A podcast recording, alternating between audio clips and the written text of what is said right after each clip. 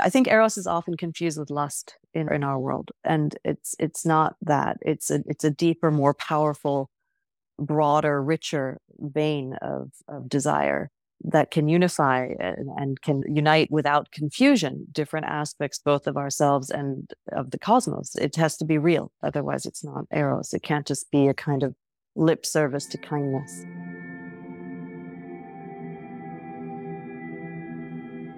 Welcome to Psychology and the Cross.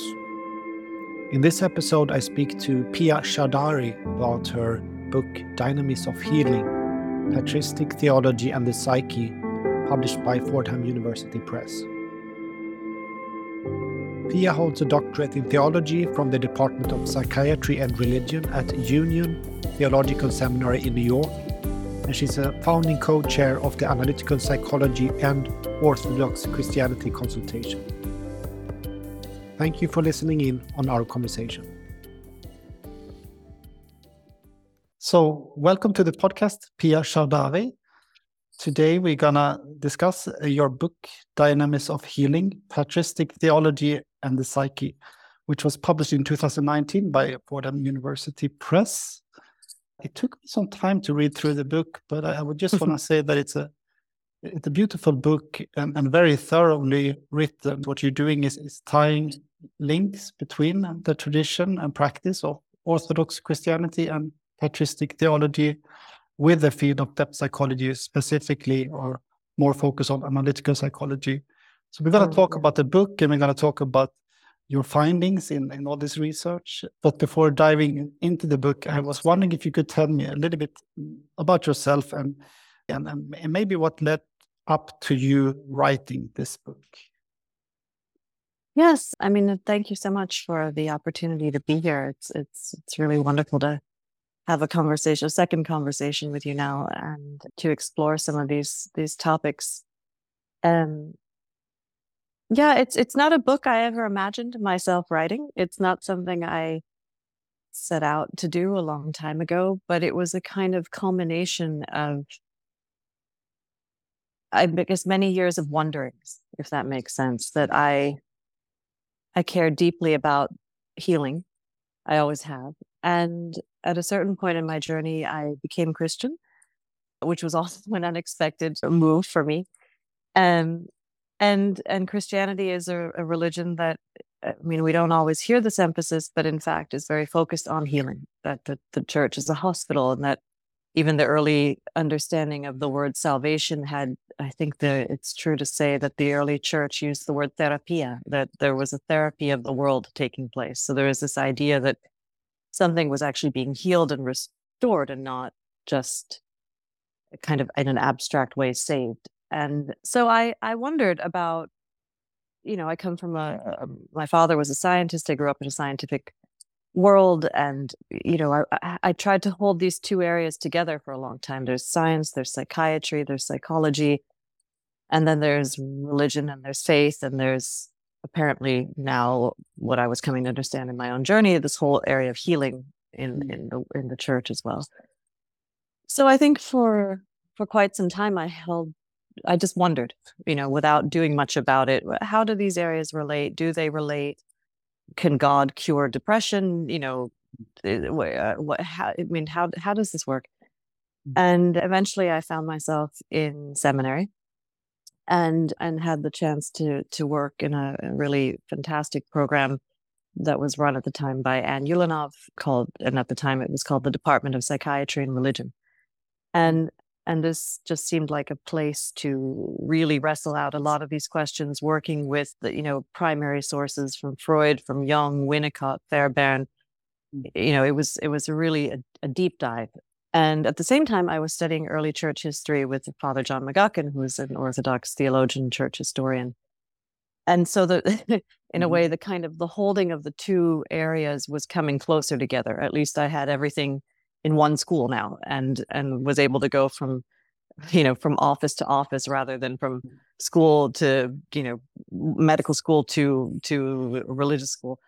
And so the the worlds were coming closer and and yeah I, I began to see and and feel and trust that there were really what I call in the book meeting places, uh, that there's a, some kind of sense of integration, which is in fact something that both Eastern Orthodox theology and depth psychology, as you know, emphasize. And and it made sense to me after a while that of course there would have to be because we are only we are one creature and to so it hmm. so for our psyches not to be split between the sort of the divine and the natural or we would have to it would have to be integrated in us in some way. And and i think that that's where i began to find that eh, no it's not as simplistic as oh god will just cure your depression if you pray hard enough. That that i think is a very dangerous place to go sometimes. But but it is true that it's all connected and in some way and that there are places of shared understanding between orthodox theology and, and depth psychology and and how come that uh, you were drawn to or uh, started to, to go into to orthodox christianity of, of the different uh, can you say something right orthodox well yeah and and again one more path I never imagined myself on. I wasn't raised um, with any connection, although my beloved second family is uh, Serbian Orthodox. So I had a little bit of you know exposure as a child growing up, but that was it. I think what happened is I, I got to seminary and I, as I mentioned, I was studying with Father John McGuckin early church history because I I had had some experiences that that led me towards Christianity, but I wanted to eh, explore them. I kind of i wanted to explore them in my own way if that makes sense. I think a lot of young people who arrive in seminary and aren't necessarily on ordination track have questions and i had i had questions and and i wanted to get back as close in time to the original event the the christic event as they call it and then go from there to see what i was going to make of christianity i didn't want 2000 years of accretions on on top of it in in my understanding and so I, I spent some time in, in what I later came to understand as early church history and then also early church theology. And I found it captivating. And in large part because there was a very strong emphasis on experience that that people that the church fathers were writing out of a out of an experience that they'd had that this was experiential. It wasn't abstract or cerebral as as heady as they can be. Mm-hmm. there was a real sense of connectedness to lived life and and that they had experienced something that led them to then change their lives to write to reflect to you know to to sacrifice themselves in, in many cases as well. So i i was drawn to that. And i also found increasingly that it seemed many of the questions i had about sort of as I got further along the theological journey and had was able to ask more maybe involved or sophisticated questions of the theology than I had been previously, I had concerns about atonement theory and understandings of Christ's sacrifice and whether wouldn't that in fact lead us to some kind of setup within ourselves if you know are humans bad and and and God had to sacrifice himself to save us and so what is you know and doesn't that kind of clash with a therapeutic understanding that you know we're, we're not bad and we have to work to heal and so i had i had these kinds of questions and i found that within the orthodox church there was much every time i would ask these questions they would be answered in a way that made sense to me. Mm-hmm. that yes there is a sacrificial aspect but we also have to focus on the incarnation and we also have to understand that this was a question much like in therapy of it was almost like a rescue mission rather than a kind of you know the sort of penal substitution of God had to die himself to satisfy God's own honor, the, eh, the, the, kind of legalistic understandings that came later or were emphasized later. Some of them were there from the beginning.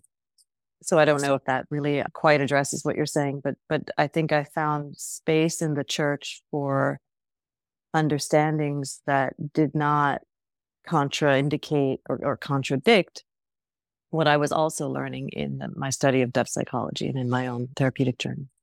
Um, and could you say something short about also that the, the, the therapeutic uh, journey and, and, and, Jung and analytical psychology, how you yeah, how you got involved in that and also then also practiced as a therapist? Yeah, I mean, I I was Well, I had I had the great good fortune to study with you know really wonderful teachers at Union Ann Ulanov, Harry Fogarty, both of whom are Jungian, and in in the in in the Department of Psychiatry and Religion, and and I found that there was a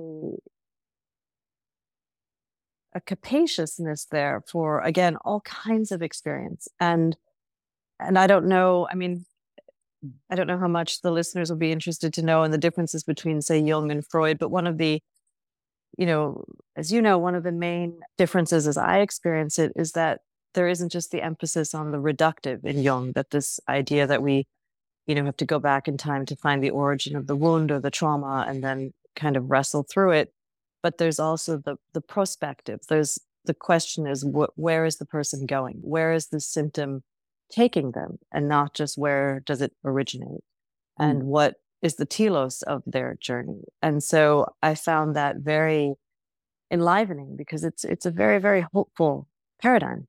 Mm. I think for for healing to have you know as you know someone come in and say oh well you know I've got this and this or I've got this depression or I've got this this crazy fantasy that keeps coming up or I've I've got you know this kind of you know compulsion and in one of my my uh, dear colleagues at my former training institute is working right now on a, a whole paper and book on compulsion and the role that it plays in in moving us forward if we can understand it you know mm. properly so this idea of symbol as or symptom as symbol mm. and not just symptom as pathology or issue to be removed was very very powerful and uh, you know and again just to link it back this kind of it's almost an allegorical way of thinking which was you know r- really a big part of early church theology. I mean Origen and others used allegory all the time mm. to understand scripture and to understand theology.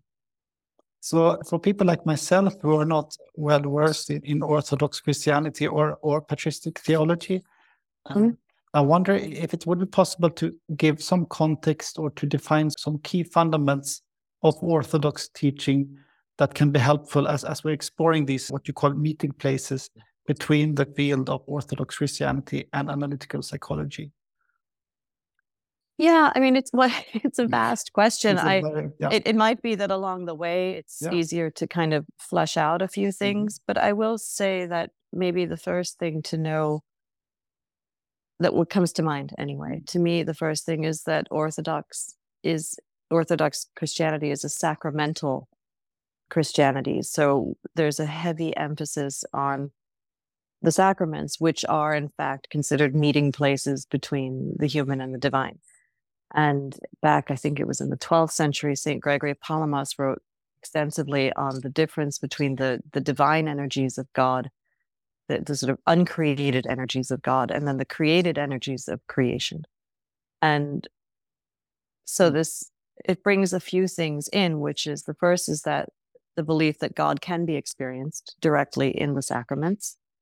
Mm. And it's not, again, it's not a cerebral experiencing, it's not a moral experiencing. I was just reading earlier a wonderful quote by St. Maximus about that, which I can bring up later. But but it's an ex- it's a direct experience of, of of the uncreated energies of the divine which then imbue our our we are created and the you know we're on this side of creation with as along with all of creation we are created we're not the creator. And so the sacrament is the meeting place between the uncreated and the created. And so that gave me then an immediate the second you bring experience in, you can now reflect on it. And the second you're reflecting on experience, you're already in the realm of depth psychology to some degree. So that that's sort of how that got set up. It's also a very sensuous experience of the church. They're the the icons and the incense and the flames and the smell of the beeswax and the chanting and the paintings on the wall. It, it, it really brings your whole, there's the prostrations and there's fasting and there's feasting and there you know so there's a very it's very embodied which also gave me a place from which to engage with the, the psychology the, the, second chapter in you in the book you given the title that which is not assumed is mm-hmm. not healed right. which is as i understand the core maxim of patristic soteriology and i think the quote was from st gregory of nazianz nazianz yes Yeah. And, and, and with that quote, that which is not assumed is not healed, you start to draw links to depth psychology and the valuing of the, the shadowy parts of the human psyche or, or the id, right. and, and integration of, of parts or complexes that right. we might not want to face. Yeah, well, I mean, this is this is really core. I think you you know you've gone right to the heart of the matter because I think many people confuse religion with morality, and as such, have a kind of understandably so a fidelity to a certain moral I say not even moral stance, but a moral self understanding. Mm-hmm. And one of the things that Jung, I think, you know, struggled with in his own, you know, as, as, I'm sure many of your listeners know that, you know, Jung was the son of a pastor and grew up in a in a certain time in in I guess in, you could say in Protestant history where where the you know when you when you read his writings he's obviously struggling to find the meaning in the symbols of the church. And so uh, anyway so jung goes on his own his own journey. And you know when he writes about the shadow and the need to encounter the shadow i think over time he really developed his thinking on the shadow but i think initially there was just some sense of you know oh hey look you've got to really confront who you really are not who you think you ought to be from a moral standpoint and you know kind of like the Pharisee and the Republican. Well, thank God I'm not someone who's envious or spiteful or greedy or jealous. And then, of course, you know, you go into analysis and you find out you're all those things. And so you, you know, I think he was sort of reckoning with the shadow in a way that the church actually encourages people to do as well through confession. But of course, in the Protestant church, you didn't have confession. So that's sort of, you know, one one difference there. But I mm. I think that this idea that we would split away from the parts of ourselves that are not that don't meet our own moral standards or our own sense of who we are or want to be you know i mean that's sort of depth psychology 101 right but mm-hmm. the idea then that when you the danger then in come in bringing religion into that is that of course we can then say well there's the danger of putting kind of a God complex, I would say, rather than God on the throne there that says, well, don't don't go there into that part of yourself. I mean, eh, don't look at the porn addiction. Don't look at the cheating or the lying or the, you know, the stealing or any of that because, you know, God hates that about you, and you've got to, you know, you can maybe take it to confession. Hopefully, you are, but it's nothing to be explored or understood in any particular way. Whereas you know, Jung would say, "Oh, well, what, you know, let let's go right there and see what's going on." And so, I think that that that which is not assumed is not healed was a kind of it, it just rang so clearly in in my head through the centuries of my goodness, you know, if that's what they were saying, and they were saying it also with regards to, I mean, t- to many things. It was also to the it, as Maximus picked it up later, had to do also with the human will. But it, it was a basic understanding of if we are being saved by Christ, then Christ must have within himself all of who we are. Because if there's any part of us that is not in his human experience, it cannot be saved by him. Does that make sense? I don't think I'm saying this very eloquently, but yes you know if he if if he knows suffering then suffering can be healed if he knows grief then grief can be healed but but the temptation then of course is say yes but of course christ never did steal and he never did kill and he didn't you know do all these terrible things that we do. But he has to have had the ability to do it or else our will can't be healed right? His will was free. He has to have had a free human will. And so i kind of elaborated on that to say, okay, but then, so we're also talking about the psyche, then like all of the psyche has to have been assumed into this project of therapia, of salvation. Otherwise, there's just parts of our psyche hanging out that can't be healed. And that's not what, surely not what the fathers were saying.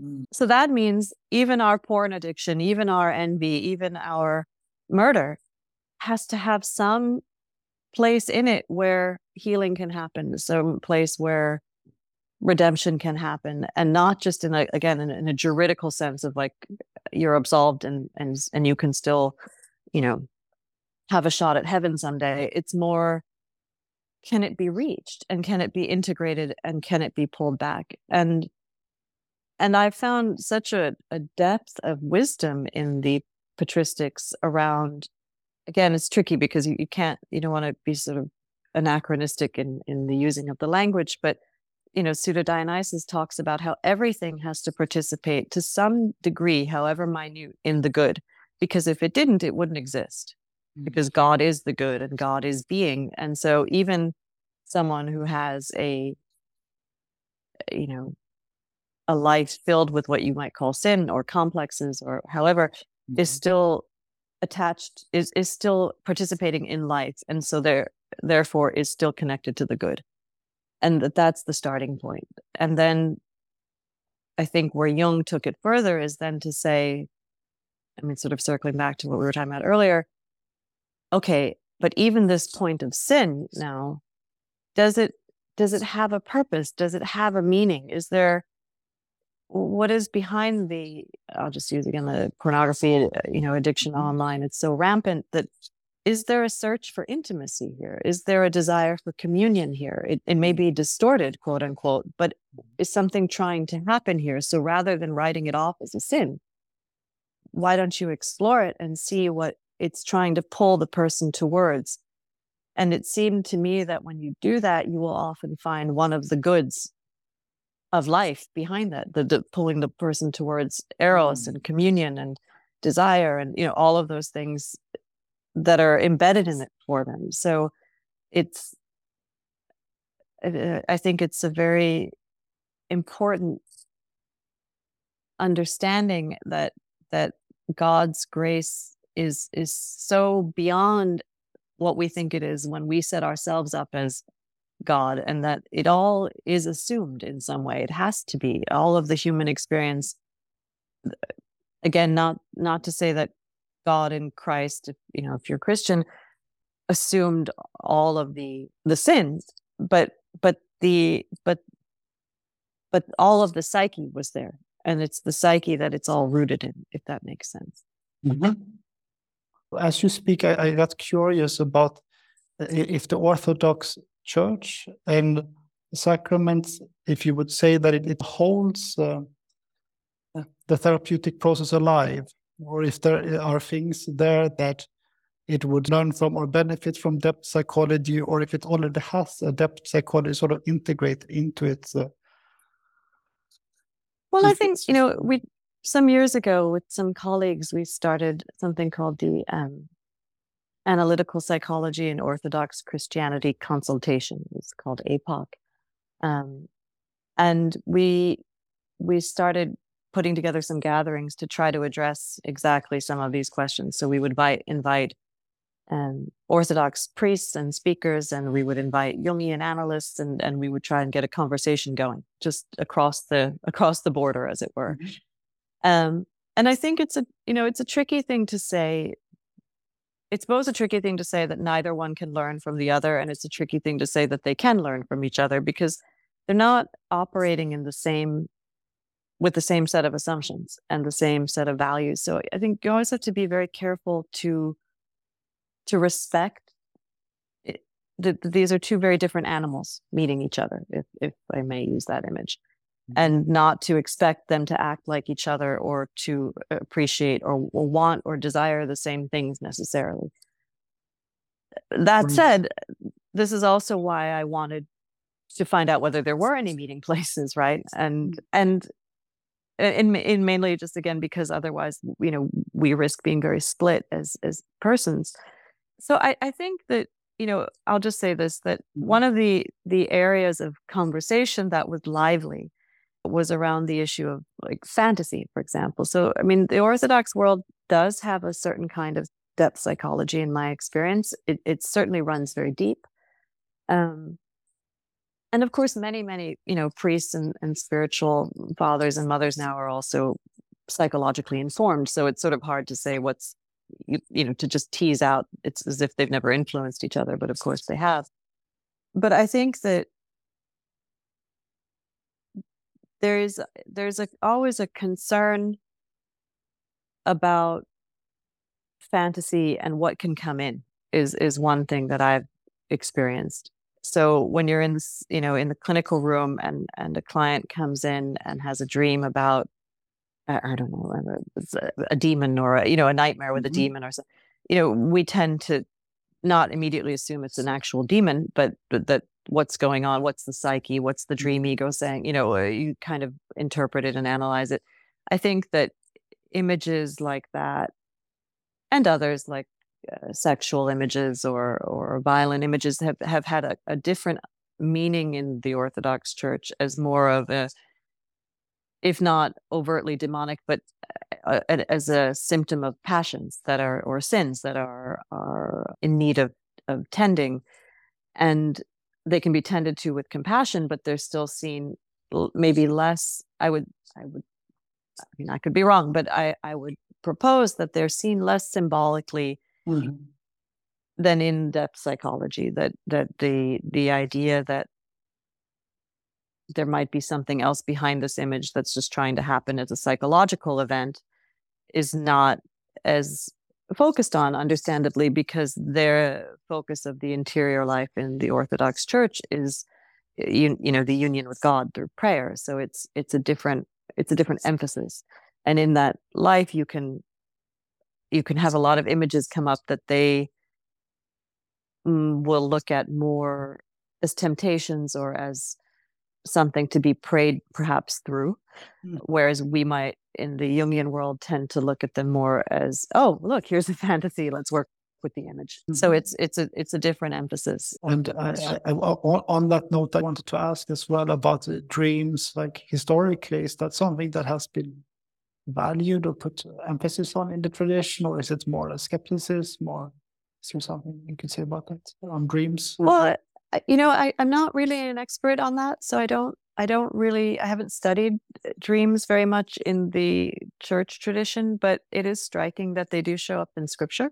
Yeah. and you know it says warned in a dream and you know an angel appeared in a dream. And so there's a kind of i think there was a openness to to, to dreams but again i think where you will you know as i'm thinking out loud right now i think the, the main area you run into trouble is that, and this is a question of method, you know, the Orthodox, and, and so let, let me lay this out without saying mm-hmm. that I'm agreeing or disagreeing mm-hmm. with one side or the other, but this is my experience of each one is that in the Orthodox Church, you are talking about the ultimate, right? You're talking about God.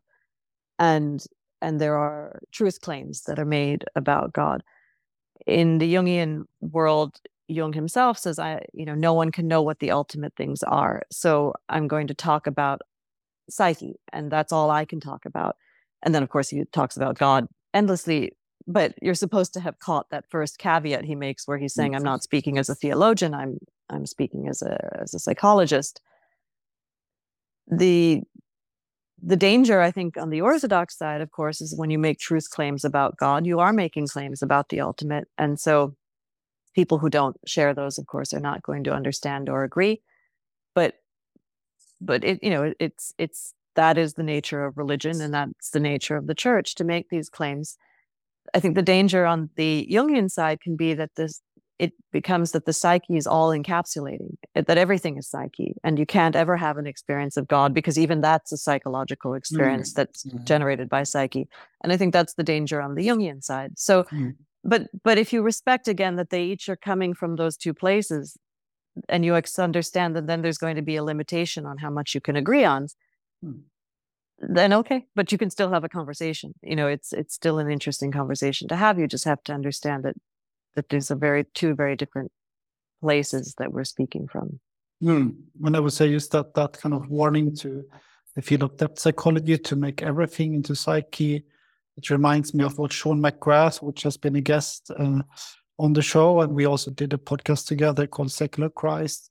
He speaks about psychological absolutism and the dangers mm-hmm. of that and the limits of psychology and, and understanding that better. But I was also thinking as we ambulated around and as you yeah help to unpack this beautiful quote that which is not assumed is not healed. Mm. I was mm. thinking about a book that came out a few years ago. And I don't know if you saw it, but it became very popular. It's called No Bad Parts mm. by this Richard Schwartz, who developed a therapeutic system or technique called the internal family system, which is becoming okay. very, very popular.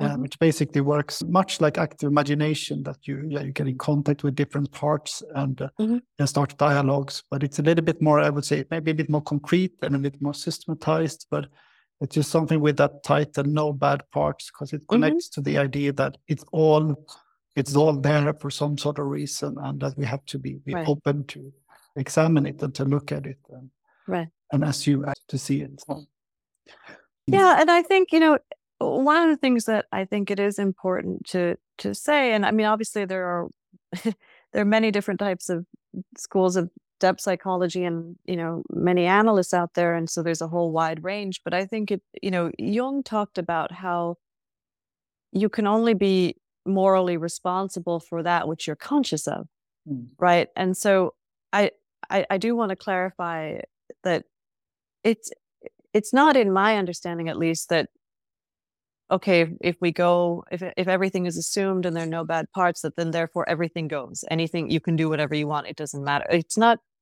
you know i don't think that jung himself was sort of disavowing any kind of moral stance towards ourselves or the community around us mm-hmm. or but but simply saying that first of all you can't be morally responsible for what you're not in control of and you're not in control of the unconscious and you're not in control of the conscious. But you know like you don't have even an understanding of why you're doing this kind of compulsion or whatever it is.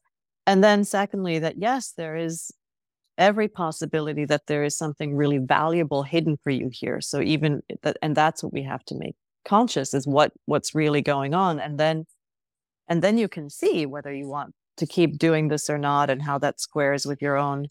Morality but I, I let, let, me just read you this little quote. It's in it's in the book um and it's i just came across it earlier and it was saint maximus and i was just reminded um of how powerful this is i think eh, because i think it's so easily forgotten in our world in general and and it's not just the church that has morality you know as a kind of banner it waves and um and it's just a kind of interesting quote for for i think our times in general but he said that uh, this was him writing on the on the lord's prayer that the spirit has to persuade the intellect to desist from moral philosophy in order to commune with the supra essential logos through direct and undivided contemplation for when the intellect has become free from its attachment to sensible objects, it should not be burdened any longer with preoccupation about morality as with a shaggy cloak.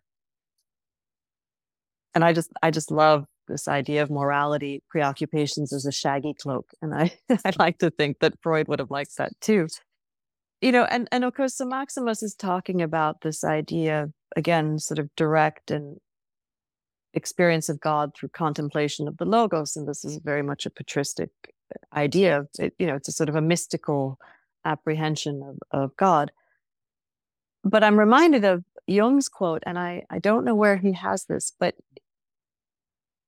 he wrote somewhere that the you know the idea of the superego freud's superego mm-hmm. is a necessary substitute for an experience of the self and I, I just think it's so marvelous not to equate again the self with God, because self, even from a Jungian perspective, as much as it may connect to God, as Ulanov writes, it's also part of the created order. And and St. Maximus is talking about, you know, apprehension and perceiving of, of, of God, of the energies of God. But but analogously, this idea that it's not morality that is the thing you know, Maximus writes this elsewhere. He said that, as you say it, that the truth does not exist for the sake of virtue. Virtue exists for the sake of the truth. Hmm. So it's it's it's a it's both a, a guidepost and a byproduct of engagement with the truth. Yes. We had a lot of discussion, a lot, but some discussion on the podcast with, with different people around this uh, differentiating the superego from, from conscience, for example.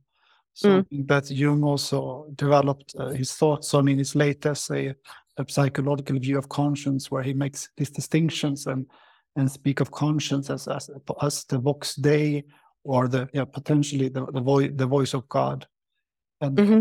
and, and differentiating that from this yeah internalized father images or right images of authority and and the importance of doing that work like yeah moving from a, a moral as a sort of idea of the of the mass to mm-hmm. to to to into ethics so I yeah, just to ethics yeah yeah and to yeah. conscience and to so I was actually well, and, yeah, please. No, and I'm just thinking in the role, of course, of projection in in so much of what is ethical or not ethical. That how mm. we how we dehumanize others, how we project onto them. That the you know so much of the work of depth psychology and the recollection of projection off of people actually allows for a much greater morality in in a right in a way because you can actually you begin to engage with others as others and not just shadow projections or you know whatever other complex there might be so i think that the idea that yeah working through these issues actually frees up true conscience kind of a, a true ethic of yeah. of relatedness makes a lot of sense and i mean this is probably too big of a question, but but is there something you could say on conscience, on its role, you know, in the Orthodox tradition? I understand it's a huge question, but I do think you touch on it in the book.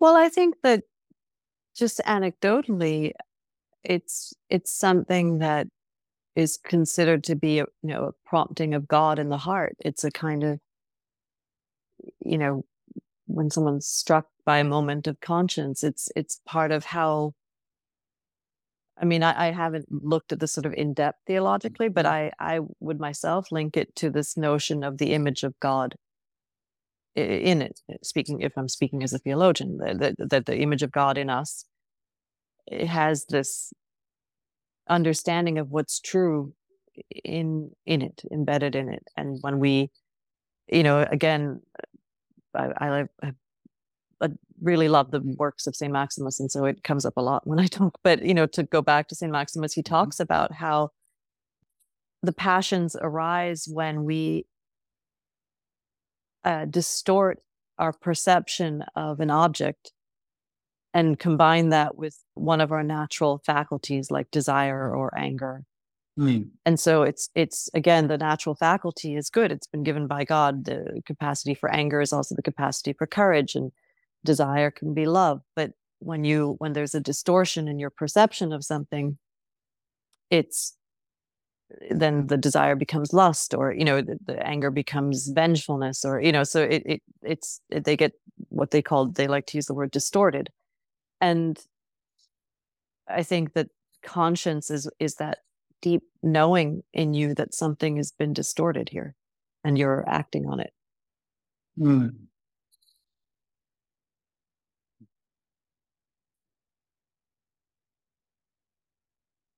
But yeah, I, am but I'm not. I don't know. Hmm. You know, I, I, that's not an area I've examined yep. overly much theologically. Yep. Yeah. But moving maybe into to areas that I know that you you have examined uh, deeply in your book, I was thinking about what you just brought up here, eros, and the importance of eros and desire, both in the mm-hmm. analytic process, but also then the question of its role in in a patristic theology your chapter four is called Eros, Healing mm-hmm. Fire. Mm-hmm. That's a great title. So, uh, could you speak a little bit about Eros and desire and what you found in your in your research there? Um, goodness, where to start? Mm. well, I think you know. Again, I mean, so I'm just thinking for a moment how to frame this, but when I was working through this research, the there were two things again that I stood out at me in particularly in a Jungian approach. Though it's also, I mean, I, I studied many of the other uh, psychoanalysts and really benefited from them as well. And I've always kind of employed a, an eclectic understanding in my own clinical understanding. So that's just sort of parenthetically. But but Jung has both this idea in his method that there is a kind of a psyche that is given. I mean that that we have this we are we have been given wherever it comes from psyche is self. And then there's there's the as we talked about earlier the the, the telos of the person, the journey of the person, right, through life and and the, you know their their own arc of of destiny, and and healing and an analytic, you know, individual. It's it's basically the path of individuation for them, right? And I was astonished when I was doing this research. I was really pulled to the to the works of Saint Maximus, and I I was actually quite literally dumbfounded when I understood that a basic tenet of St. Maximus's understanding was what he called the the what are basically the logos of being and then the trope of being meaning that being is given to us and then there is the trope of being which is is how we again our arc through life that how we go through life what we do with our own sense of being so there was a kind of incredible overlap of understanding that made me want to really explore. And so the first part, the kind of the the logos of being, the the psyche qua psyche and self itself, that's one of the chapters in the book where I look at what I think was a kind of it's the image of God, it's the innate impetus towards healing, it's it's the kind of the blueprint of the self, as Jung talks about. It, it's kind of what's given. It's it's what's there, right? Mm. And the chapter on eros is the next part, which is how you go. What what takes people from a kind of not stasis because it's not static in in, in that way, but it, a kind of potentia to an actualization, right? To a going out into the world and doing something, to you know it's it's the innate talent to be an architect and then it's the drive to go to architecture school right it's the it's the it's the potential versus the actualization and i think that in in both of those whether it was St. Maximus or or a more modern day understanding of the person, of course, eros is is key because eros is, you know, I think is I discuss in that chapter can be understood in a, in a lot of different ways. It's not just sexual, although it it certainly uh, manifests sexually, but it's it's desire moving out into the world, seeking connection, seeking relatedness, seeking the object of the desire, and um, and so that seemed quite it, it seems sort of to make it, was common sense within the the psychoanalytic world. It, it makes sense that desire would be so key. What I was surprised to find was how key it was in the theological world as well. That that it's the desire for life, for being, for God. It's it's the it's the the seeking of union with the good that then also creates a kind of doesn't create but participates in a in a thrust of eros that is also about integration and not just again oh you know i i think eros is often confused with lust in in our in our world and it's it's not that it's a it's a deeper more powerful broader richer vein of of desire. That can unify and, can unite and can unite without confusion different aspects both of ourselves and of the cosmos as, as maximus talked about. So it but we need that thrust and we need that ability to to love. And it's not a sentimental love. It's not a it's not a moral love in in in that i would say air quotes around moral in the sense like it it's not it's it's it's full of life and it's full of fire and it's it has to be real otherwise it's not eros. It can't just be a kind of lip service to kindness. Um, so mm-hmm. so it's it's it's it's i think it's very much related to this core sense of self that we were talking about and, and the true sense of self. And of course god is love in in the christian tradition. So it's all you know whether you're con- you know, you're contemplating God, you're immersed in love, you're it's it, and the images of fire abound as well. Mm-hmm. so but it's hard because then you you you know you you can say all of that but then how many of us really live that way and i think that's where the depth psychologists really you know excel and they they all kinds of understandings of, of where eros can get um, stifled where it can be shamed where it can be blocked where it can be cause of great fear where it can be attached to the wrong you know, like Fairbairn's idea that we we are connected to internalized objects even if they're destructive. Mm. You know, the the abusive parent, you the child still loves them uh, because that's their parent. And now, you know, 50 years later, that inner object still is the object of a lot of eros, even though it hurts the psyche of the person, it hurts the person in their life. So it, it's it's a you know it's a very powerful force.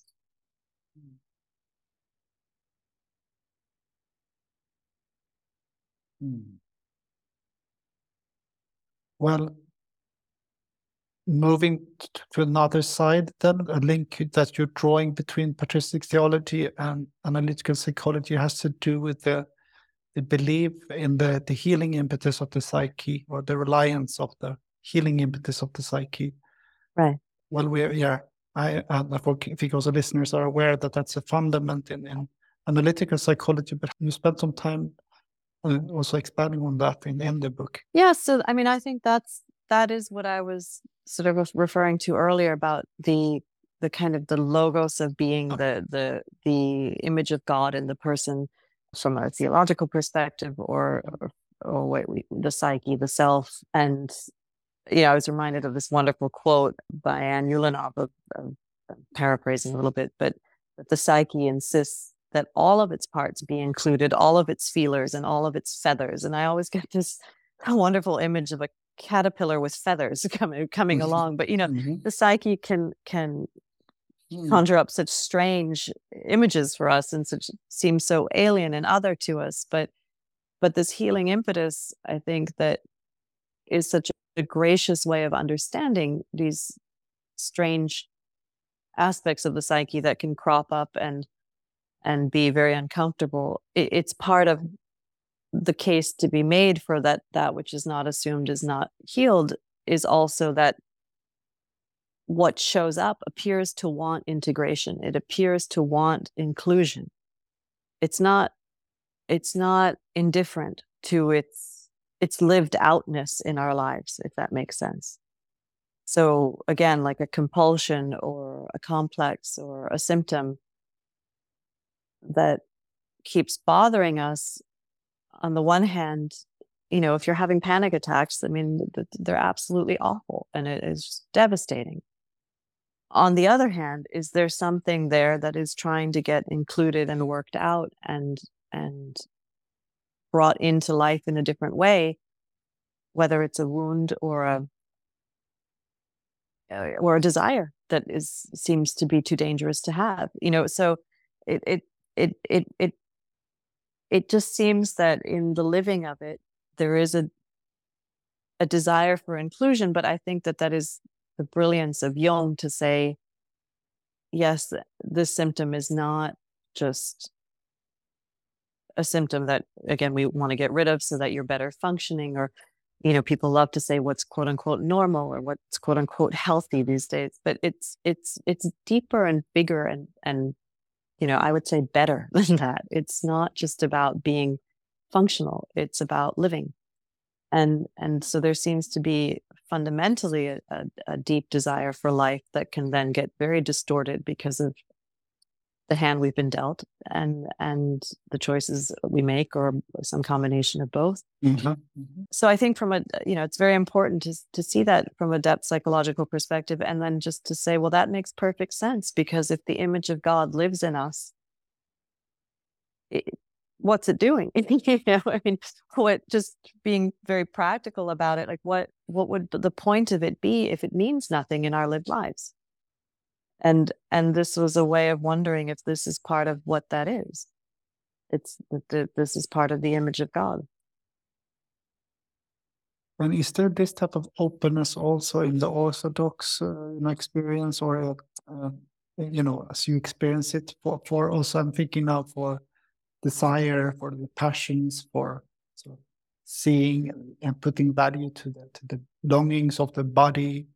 Often, I guess, stereotypically, we look at most Christian sort of you know traditions as against that, or you know, Right. not disown that. I think it's difficult to say it's one thing. Yeah. I can speak anecdotally and say that I've had mixed mixed reception. I think there have been times when I have floated some of these ideas. For example, I remember there was an article on on internet pornography addiction, and they were talking exactly about this was a psychological article about that this was a kind of really a desire for intimacy and and connection and should be understood as such. And I I took it to a priest and professor and said, "What do you think?" And he said, "That's exactly an orthodox approach. That's how we would understand it too." And I thought, "Wow, Mhm. You know, I I, I wasn't expecting that." But uh, you know, I've also heard others. It, it depends, uh, you know, priest to priest, church to church, and not because the theology is actually that individual, but I think people, you know, they they take it and understand it in their own ways and in light of their own background, and and so you can certainly find a great warning against images of sexuality of passion i think that they even in the early church talked about how you know when trying to do the liturgy or or to do something you know to engage in deep prayer that you know the demons will send images of erotic Mm. temptation to, to derail you and so I, I you know i don't think that uh, by and large in the church if someone has uh, something like that they go oh this is great you know let's just see what this image is all about but but there the reason i think the conversation is worth continuing to have is because there is a deep respect for desire. And there is a deep particularly in the patristics focus on eros as a as a almost as like a power of god right? That it's there. So that's true but then there's of course the the the idea that that's not meant to be focused the, the difference is going to be on the object of the desire because it's one thing to to love another person but it's it's relativized by the love of god if that makes sense. It's it's included within the love of god which is the supposed to be and the what you know is the struggle throughout life to be the primary love. So it's not oh i love chocolate croissants and i'm just going to eat as many as i can because that's that's my you know my right and i that's my desire and i'm living you know living life fully it's it's and that's not even a very good example but i think i'm just trying to say that the passions are constrained by an understanding of what's supposed to be ultimate Mm. Mhm. and on the other side, you can say, well, sometimes therapy seems like it just unlooses the passions. And everyone says, oh, good. Well, now I'm not repressed anymore. But that, you know, but then where does it go? Does it have a, does it have a, a kind of life giving telos for the person? And, and I Mm. think that the idea that it uh, just unlooses the passions and doesn't send them anywhere useful is a often a, a religious suspicion of therapy.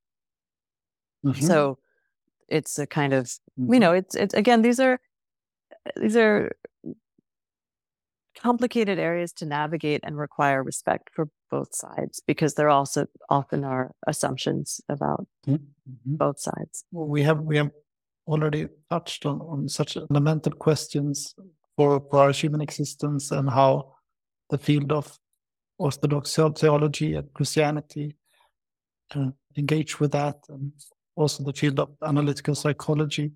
It's been already very rich, so I'm sort of hesitant to, to add this last question because it's another huge one. But I think I'll try still okay and and, and that is uh, you are you are also uh, uh, making a brief excursion on death. I think you write it like that, uh, Mhm. and and, and tr- trying to look at and describe how analytical psychology and Orthodox Christianity looks at death. And you say like biological death is not the whole death.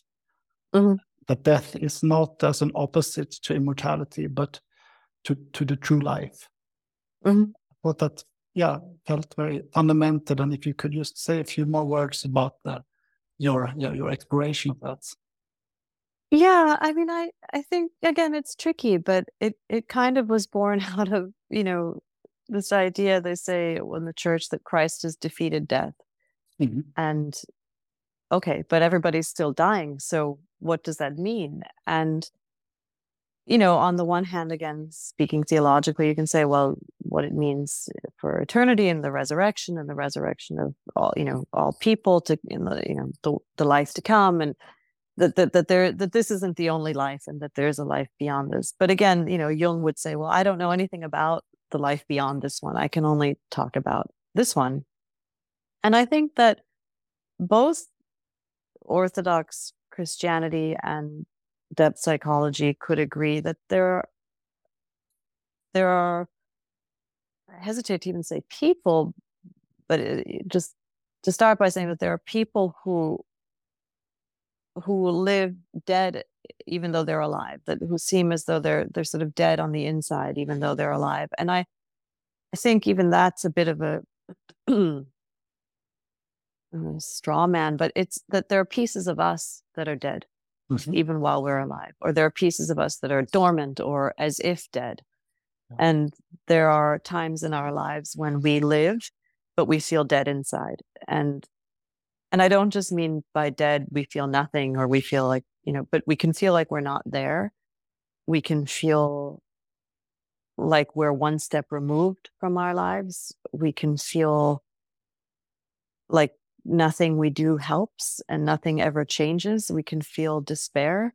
We can feel walled off. Y- You know, there's so many ways to experience a, a, a kind of deadness and and we can keep living while we're doing that. Uh, You know, inside biologically, we're living and we're getting up and making coffee and, you know, maybe getting the kids to school or getting ourselves to work or whatever it is but there's that kind of deadness and and we can look at the reasons for why that is. I think despair is usually a big part of it but